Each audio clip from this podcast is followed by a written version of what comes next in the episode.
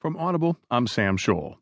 From the Washington Post World section, Simon Denyer writes, U S hypocrisy and Chinese cash strengthen Beijing's hand in South China Sea. The latest was Kenya, before that, Lesotho, Vanuatu, and Afghanistan. The list of countries backing Beijing's stance in the South China Sea just keeps growing. China's foreign ministry boasted this week that nearly sixty had swung behind their country's rejection of international arbitration.